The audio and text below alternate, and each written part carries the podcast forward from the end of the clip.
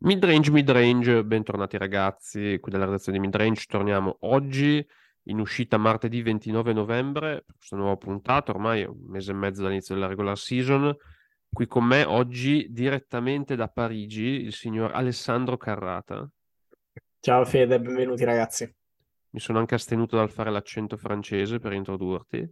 Eh, signor Carata che tra l'altro sta provando in esclusiva per midrange ad acquistare i biglietti per vedere Victor Wembanyama con difficoltà da quel che ho sentito.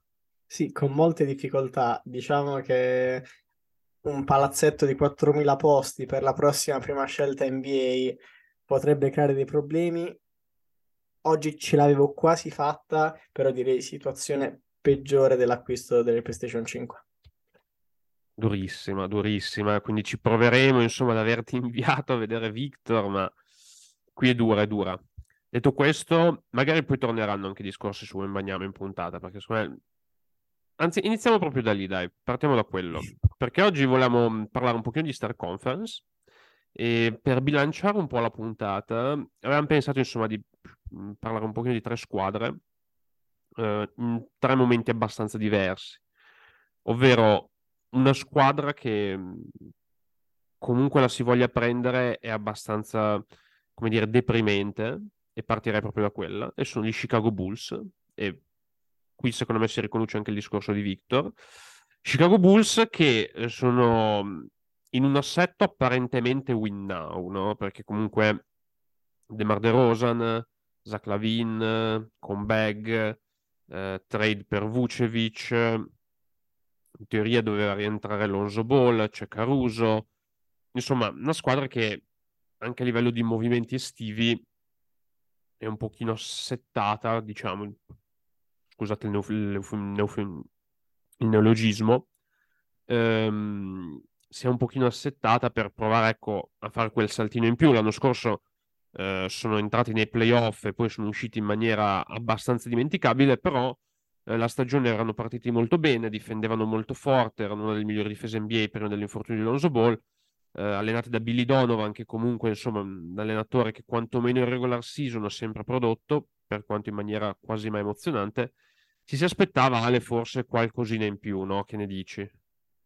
No, sicuramente ci si aspettava qualcosina in più, sia dal, dall'esterno, ma immagino quantomeno soprattutto dall'interno, perché come hai detto tu i, i Bulls visti adesso come roster sono in modalità win now, considerando sia il contratto dato alla Vin, sia anche le due scelte, e questo sarà un argomento anche molto importante per il prossimo futuro dei Bulls, che sono state date ad Orlando uh, per Vucevic. Proprio lì volevo arrivare, infatti.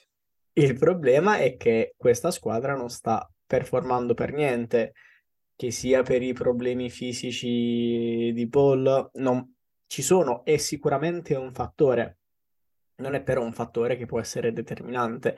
Il punto di questa squadra è che al momento non sta funzionando per questa stagione. Mm, I meccanismi offensivi di questa squadra non stanno funzionando a dovere. Vucevic e De Rosan sono comunque giocatori di livello, ma di una certa età, per cui è hanno intrapreso più la, la propria parabola discendente della carriera che il proprio peak. E anche i giovani, eh, come ad esempio Williams, stanno dando magari un contributo, però minimo, senza, per quanto riguarda il caso di Williams, appunto, un grande miglioramento rispetto alla sua annata da rookie. Una delle poche note positive è, è Caruso, è che è interessante più che per lui in quanto giocatore, quanto per quello che rappresenta, perché alla fine poi Chicago ha giocato bene e fatto vedere quale squadra potrebbe essere quando si è concentrata più sul lato difensivo che sul lato offensivo. Tuttavia, sia per quanto riguarda la conformazione demografica della squadra, sia per quanto riguarda il gioco, è difficile puntare su quello. Ma a prescindere da mh, quello che Chicago sta affrontando adesso in questa stagione, il mio ragionamento è più su quello che Chicago, nella migliore delle ipotesi, potrebbe raggiungere. Perché comunque qui stiamo parlando di una squadra che ha delle evidenti carenze, dal punto di vista di costruzione offensiva, i cui migliori giocatori sono spesso sottoposti a infortuni, mi sto ovviamente riferendo a Ball e Lavin, e cui due All-Star, due degli All-Star, ormai sono in parabola discendente. Per cui sì. se il momento dei Bulls era questo, l'hanno già perso. Sì, infatti secondo me sono una squadra un pochino deprimente, passiamola così, eh, perché tu giustamente hai citato le due scelte. Eh, loro in questo momento, mh, facendo insomma questa scelta, Fact and Picks, sono andati all-in, il risultato è chiaramente non soddisfacente, cioè Vucevic in particolare probabilmente la delusione della loro stagione, che dalla panchina ti esce Drummond come centro di riserva, quindi insomma gira e rigira, non cadi molto bene. Um, poi se mai ti faccio dire due parole su Drummond perché so che è un tuo diciamo pupillo da sempre, ma a parte questo mh, il punto cruciale è questa, queste pick che hanno dato d'Orlando, tra le quali quella dell'anno prossimo è protetta top 4, no? E in, con un record comunque abbastanza insufficiente al momento perché sono 8-11 e tante squadre, come abbiamo parlato anche la settimana scorsa, che stanno fati- facendo quasi fatica a tencare, cioè, un pochino le sirene d'allarme stanno suonando in casa Bulls perché che non sia davvero il caso di provare qualcosa di drastico per provare quantomeno a giocarsi le chance di entrare in quella famosa top 4 che ti permetterebbe comunque almeno a livello di tifo, almeno a livello di piazza di avere qualcosa a cui attaccarti, no? Perché onestamente se loro dovessero, se Orlando dovesse scegliere al posto loro l'anno prossimo, c'è veramente questa squadra aiuto, cioè, rischia veramente di implodere male. Come hai detto tu, Lonzo Ball è sostanzialmente un punto interrogativo ormai fisicamente, giungono voci che insomma non, non stia tanto insieme, non stia tanto eh, il rientro continua a slittare, continua a slittare, non, non ci sono sicurezze.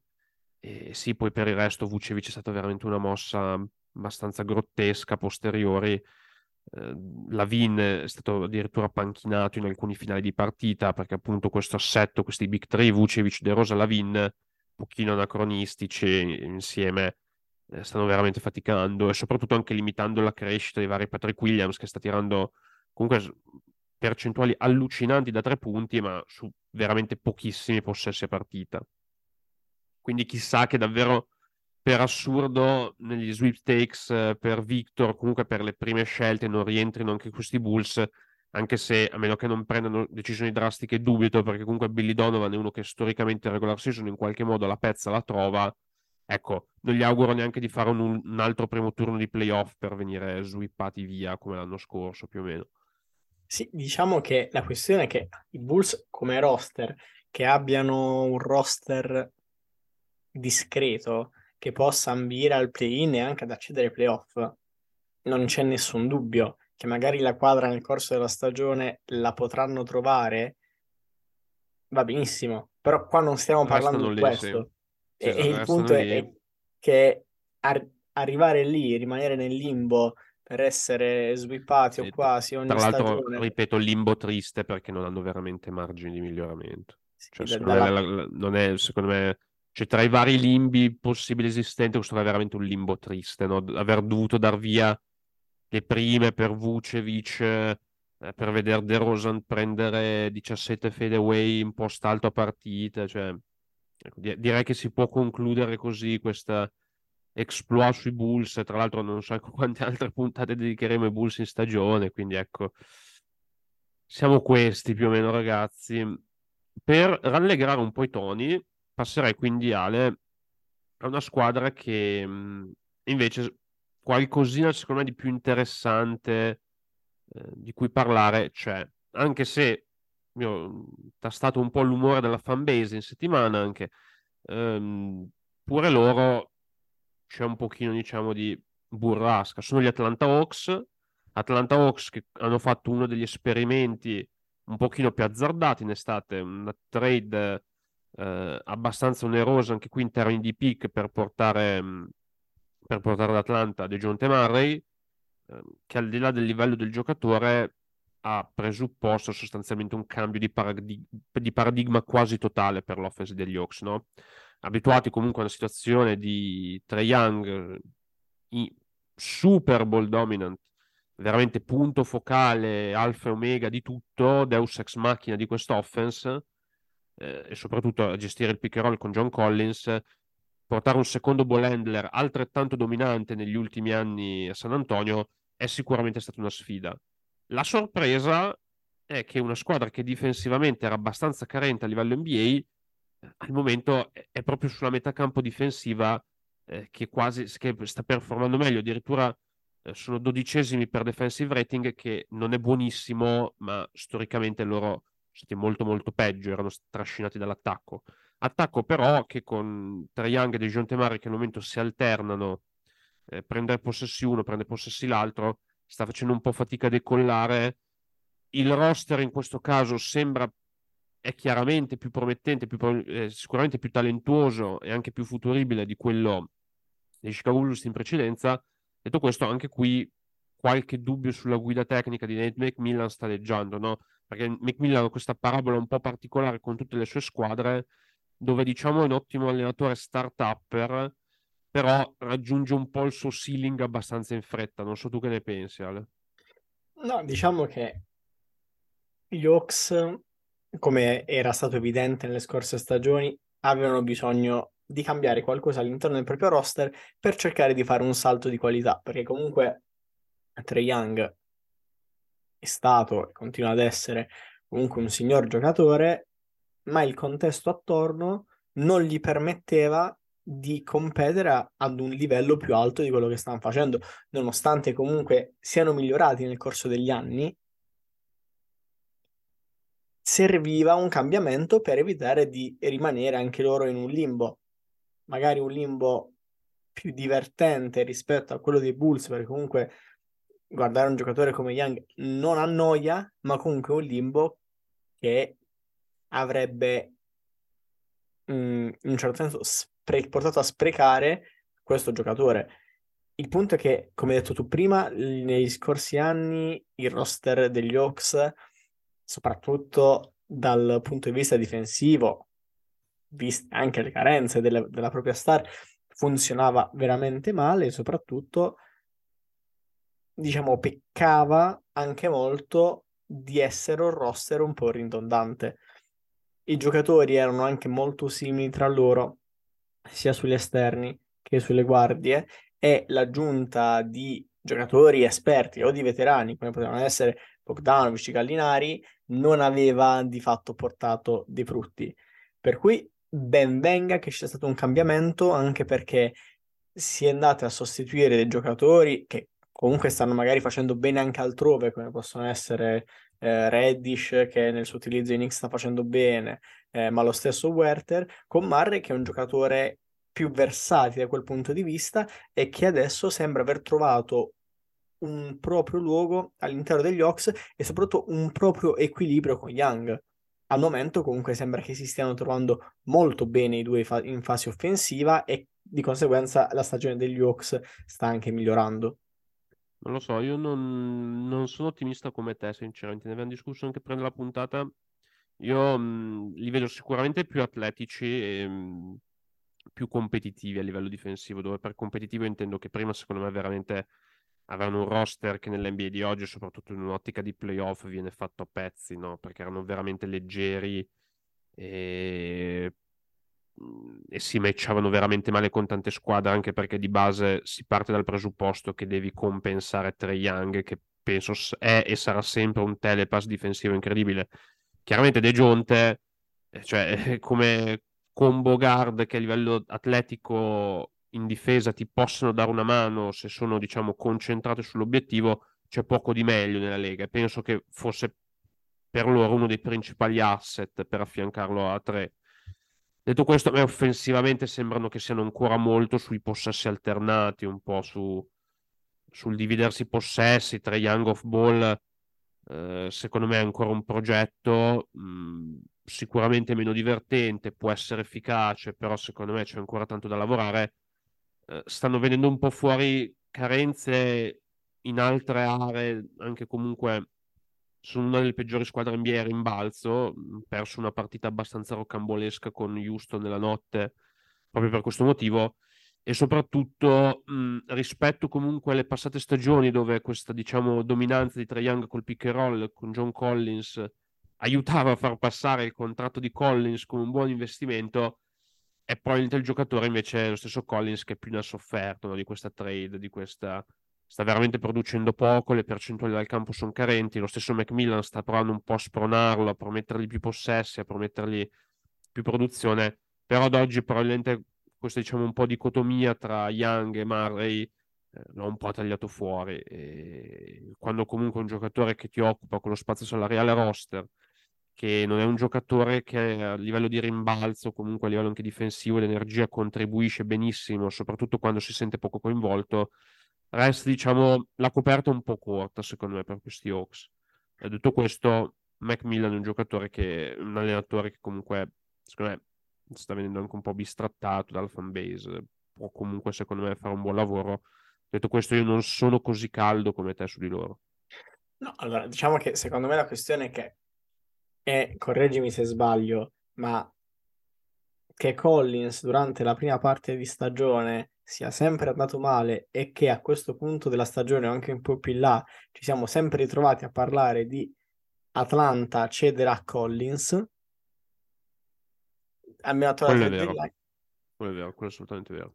Per cui, secondo me, andare a tradare Collins, se ci fosse un affare, o comunque un affare in cui Atlanta non andasse molto a perdere, visto anche il contratto, sarebbe un, un, vantaggio per gli Hawks, perché come abbiamo detto che nonostante gli Hawks abbiano provato a costruire la squadra tramite il draft non riuscendoci, secondo me gli Hawks, uno dei fallimenti degli Hawks è stato il, magari il development di Collins, però la presenza di Collins adesso al roster è comunque un minus per gli Hawks, specie considerando, ma questo ne avevamo già parlato all'epoca, la coesistenza non solo col duo uh, Murray-Young, ma anche con Capelà.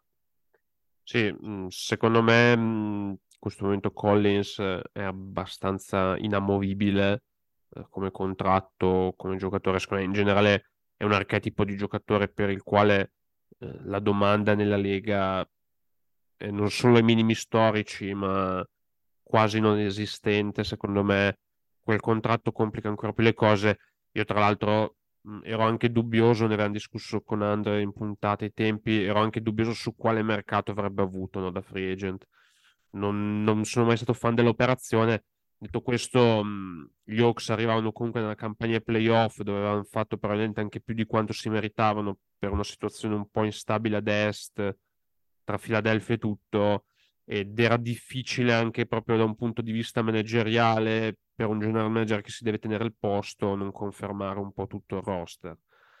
Detto questo, vediamo, sicuramente ecco, si fossero ripresentati con il roster dell'anno scorso, secondo me sarebbe stata una squadra con pochi spunti da seguire, perché ormai li conoscevamo abbastanza bene. Questo esperimento di Murray, per quanto secondo me a livello di trade non sia stato un successone, li rende, ecco, da un punto di vista di un tifoso, probabilmente più interessanti da seguire anche un po' più particolari, ecco, come roster. Stesso Murray, tra l'altro, che non abbiamo detto, ma sta comunque performando bene, cioè io mi aspettavo anche cifre più basse, onestamente, perché lo usage San Antonio, secondo me, lo aveva sovraesposto parecchio a livello di numeri, invece sta continuando a produrre anche ad Atlanta, quindi insomma ci sarà da vedere. Detto questo, quindi Ale, per come ultimo, diciamo, grande argomento di questa puntata, andrei appunto ancora in crescendo parlando di quella che probabilmente al momento è la squadra migliore della Lega, mi viene da dire, sicuramente quella che secondo me a livello di contention eh, per il titolo, eh, forse insieme a Phoenix, del quale però ormai ci si fida molto poco in regular season, eh, è quella che sta facendo vedere le migliori cose, parliamo dei Boston Celtics, di Joe Mazzulla, ehm, insomma avrete seguito chiaramente eh, tutto, tutta la querela estiva, Boston Celtics sui quali c'erano giustamente punti interrogativi dovuti appunto al, uh, alla run che avevano appena concluso, che spesso può togliere energia mentale all'inizio della nuova stagione, alla successione in panchina e un po' tutto il non detto successo in estate, in realtà comunque questi Celtics, secondo me, non sono semplicemente quelli dei playoff dell'anno scorso. Secondo me hanno un pochino innovato comunque. Mm, sembrano quasi che si divertano di più, che abbiano trovato un po' di confidenza, un po' di sicurezza comunque in se stessi da un punto di vista competitivo, sanno che sono forti, sanno che se la giocano bene con chiunque, eh, probabilmente sono, non sono a livello difensivo quelli visti negli scorsi playoff, ma ci sta anche perché è regular season, perché la loro stagione si presume sarà molto lunga e avranno comunque tempo per stringere un pochino gli ingranaggi, però a livello offensivo sono veramente tirati a lucido e si stanno divertendo veramente tanto. Eh, Tatum sta avendo quella che a tutti gli effetti secondo me è un MVP campaign come, come premesse, come volontà, ma in generale tutta la squadra eh, sono, è la squadra NBA in questo momento che sta tirando di gran lunga eh, meglio dal campo, sia da tre punti che da due punti. La percentuale da tre punti per Boston sappiamo benissimo che impatto abbia a livello di squadra perché eh, come si è visto anche nei playoff, eh, la quantità comunque di triple che questa squadra tende a prendersi, soprattutto contro difese che magari le lasciano, come è successo con Milwaukee, è veramente incredibile. Quindi cioè, per loro veramente quel singolo dato quasi dà l'idea della loro produzione offensiva. Eh, non so anche tu Ale cosa ne pensi, al di là anche qui del vario dramma su Jalen Brown, Kyrie, quello magari teniamo fuori perché insomma secondo me c'è proprio poco da dire se non che è tutto abbastanza triste.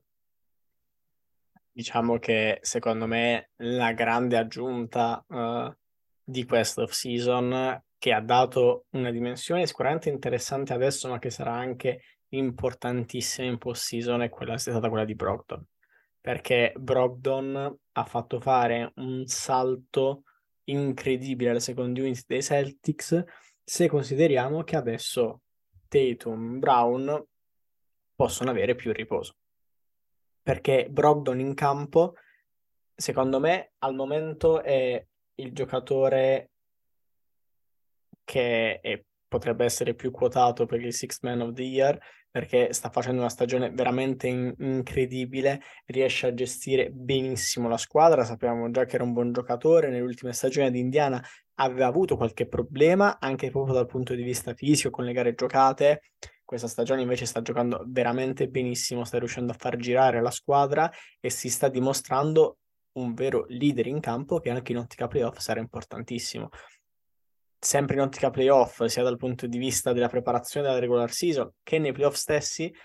Fede, tu hai giustamente detto che la stagione dei Celtics sarà probabilmente lunga, tanto lunga quanto la loro panchina e non a livello di base. Ci sono comunque giocatori e comprimari che anche se vogliamo uscire dalla rotazione che sarà quella dei playoff probabilmente riescono a tenere un livello alto anche in regular season e potranno essere magari delle armi e playoff, tirar fuori quella partita dal cappello che possa sopperire a uno dei giocatori della rotazione iniziale. Io penso anche allo stesso Hauser. E ricordiamoci comunque a questi Celtics, nonostante al momento sembrano incredibilmente completi, manca ancora Time Lord, manca ancora Robert Williams che si aspetta, si, si aspetti, dovrebbe tornare verso Natale che ha avuto problemi fisici l'anno scorso, ma con questi Celtics, i Celtics hanno la tranquillità di aspettarlo, di fare rientrare con calma e di evitare che questi problemi si riacutizzino. E per concludere, ricordiamoci che all'inizio stagione nei Celtics si parlava con molto, molto sospetto appunto per il terremoto che, dirigenziale che era successo durante la pre-season. Per cui, secondo me, il fatto che stia andando così tanto bene è anche un po' una sorpresa. Sì, sicuramente mh, mm, magari il coaching staff sarà da verificare a livello di playoff. Eh, le squadre avevano sempre testate comunque nelle difficoltà, nella sfida. Hai detto bene su, tu su Time Lord, hanno tranquillamente il lusso di poterlo aspettare. Eh, penso è quel genere di giocatore che chiaramente eh, migliora complessivamente la difesa di questa squadra, lo sappiamo, ma è uno di quei giocatori eh, del quale puoi pesare i possessi, cioè in certi matchup di playoff è sicuramente più pesanti che in altri o che in regular season stessa. Quindi cioè, non è un giocatore di cui hai bisogno adesso della sua produzione, ne hai bisogno più avanti. E quindi ecco, lo possono tranquillamente aspettare. Hai citato bene tu, Brogdon anche comunque Smart in questo ruolo dove ha meno responsabilità, secondo me l'anno scorso si è visto in tanti momenti Smart troppo con la palla in mano.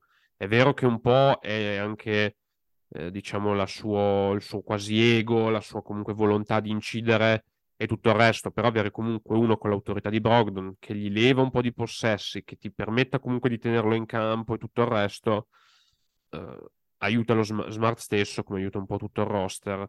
Eh, secondo me bisognerà vedere anche Jason Tatum perché se davvero questo fa paura, Grant Williams si deve ancora svegliare dalla serie contro Milwaukee perché sta continuando a tirare eh, da tre punti veramente con percentuali allucinanti per il volume poi di, eh, di triple che prova che tra l'altro possono anche salire ancora.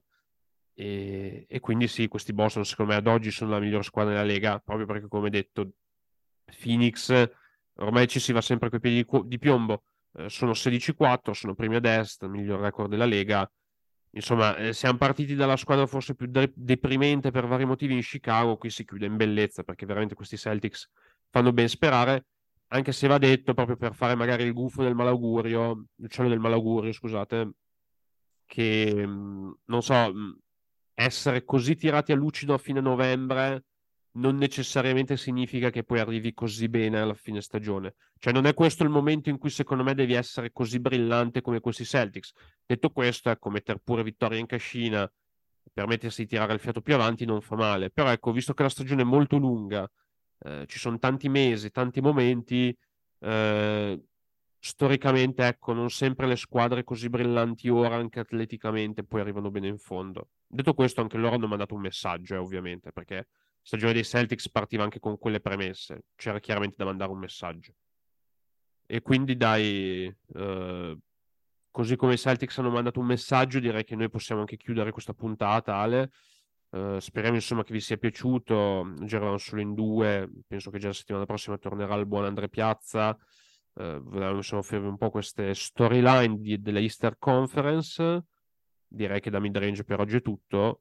Noi vi auguriamo come sempre un buon proseguimento di stagione e buon basket a tutti. Ciao ciao. Lucky Land Casino asking people what's the weirdest place you've gotten lucky? Lucky? In line at the deli, I guess. Aha, in my dentist's office. More than once, actually. Do I have to say? Yes, you do. In the car before my kids' PTA meeting. Really? Yes. Excuse me, what's the weirdest place you've gotten lucky? I never win and tell. Well, there you have it. You can get lucky anywhere playing at LuckyLandSlots.com. Play for free right now. Are you feeling lucky? No purchase necessary. Void where prohibited by law. 18 plus. Terms and conditions apply. See website for details.